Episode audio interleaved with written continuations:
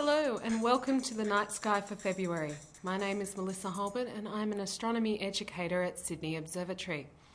Before we start our night sky tour, make sure you download the February sky map from our website at www.sydneyobservatory.com.au forward slash blog.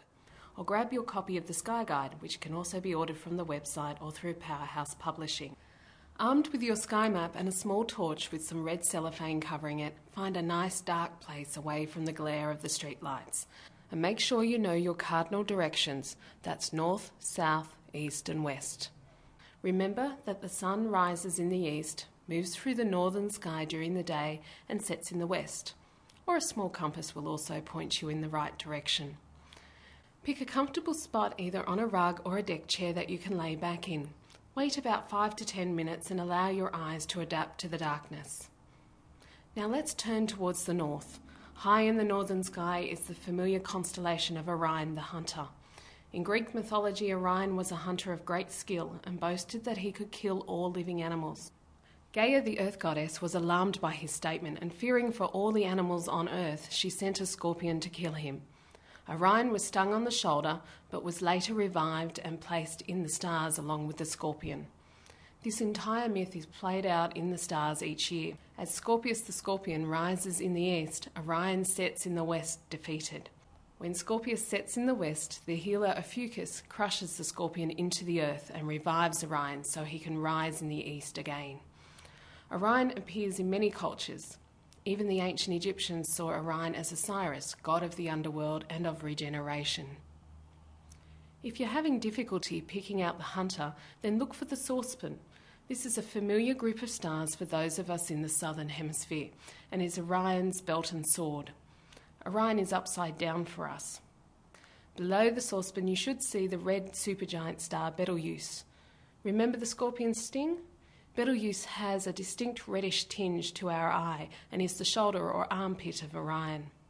Above the saucepan and diagonally opposite Betelgeuse is a brilliant white star, Rigel, one of Orion's knees. Rigel is a blue white supergiant star which is about 60,000 times more luminous than our own Sun. Rigel also has a small companion star which is best seen through a telescope, though if seeing conditions are not the best, small telescopes will struggle to see the companion through the glare of Rigel. Let's return to the belt of Orion and follow its line to the west, where we come to the back of a sideways V. This V is the head of Taurus, the bull, who appears to be charging at Orion. Taurus, like Orion, is also steeped in Greek mythology and represents the bull Zeus changed into to carry Princess Europa off to Crete. Back to the V, which is part of a large open star cluster visible in binoculars called the Hyades. One of Taurus's eyes is an orange giant star called Aldebaran, which means the follower, and it too has a distinct orange tinge when viewed with the unaided eye. It follows the Pleiades, a wonderful star cluster that can be seen with your eyes to the northwest of the V. The Pleiades are known as the Seven Sisters, as seven stars are readily seen with your eyes, but away from city lights, up to 13 can be seen with the unaided eye. The whole cluster contains about 100 stars, and binoculars are the best way to view this marvellous object. Make your way back to Orion's belt, and this time follow the line of the belt in the opposite direction, towards the east. Here we come straight to a very bright white star. This star is called Sirius and is the brightest star in either southern or northern hemispheres. It is bright because it is close to us, only 8.7 light years away, or about 87 million million kilometres from us, and that's considered close. Sirius features strongly in mythology. To the Greeks, it was the canine companion of Orion, but could also be Hermes, the guide to the dead.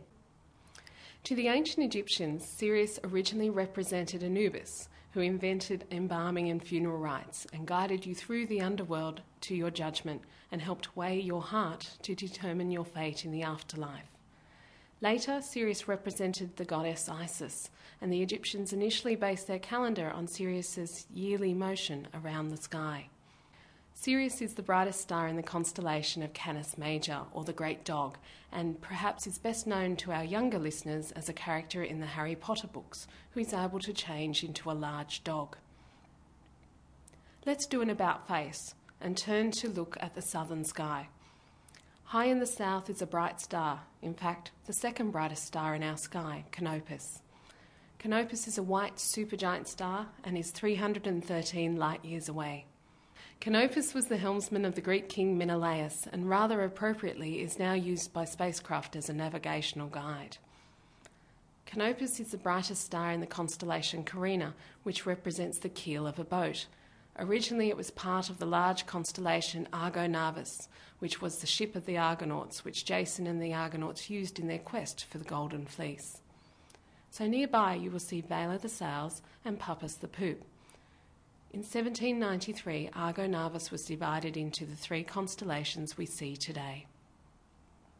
If you are away from city lights, you might make out two cloud like shapes in the southern sky a large one almost straight overhead in the southern sky, and a smaller one a little lower and to the west. These are the clouds of Magellan, but they are not clouds. They are companion galaxies to our own Milky Way. They are gravitationally attached to our galaxy, and we now know there is physical interaction between these galaxies and our own. So, what else can we look forward to seeing in the sky in February 2009? This month after sunset, look towards the west and you will see a brilliant white star like object, often incorrectly referred to as the morning or, in this case, the evening star. It is in fact the planet Venus. During the month, it will start to sink towards the horizon where it will eventually become lost in the sun's glare. Turn towards the northeast and rising just as the sky darkens is Saturn. Saturn is a wonderful object in a telescope as the rings can be seen even in a small aperture telescope. On the 11th, the 17 day old waning gibbous moon, just past full moon, will be just above Saturn.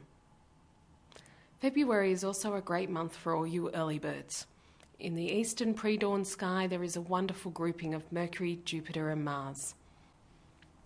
On the 18th, Jupiter and Mars are very close with Mercury above, and by the 25th, Jupiter and Mercury are very close with Mars below. The best morning would have to be the 23rd, where from the horizon up we have Mars, then Jupiter, and above Mercury. And sitting right beside Mercury is the thin 27 day old waning crescent of the moon. Should be a spectacular sight and well worth the effort to get out of bed early, providing the weather gods cooperate.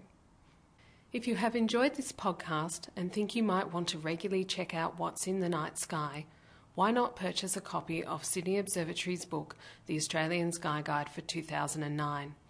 It not only contains detailed monthly sky guides, but is jam packed with astronomical information, including rise and set times for the sun, moon, and planets, tides, and a detailed look at our solar system and upcoming astronomical events only $16.95 from Sydney Observatory and Powerhouse Museum shops, or you can purchase it online, additional costs apply.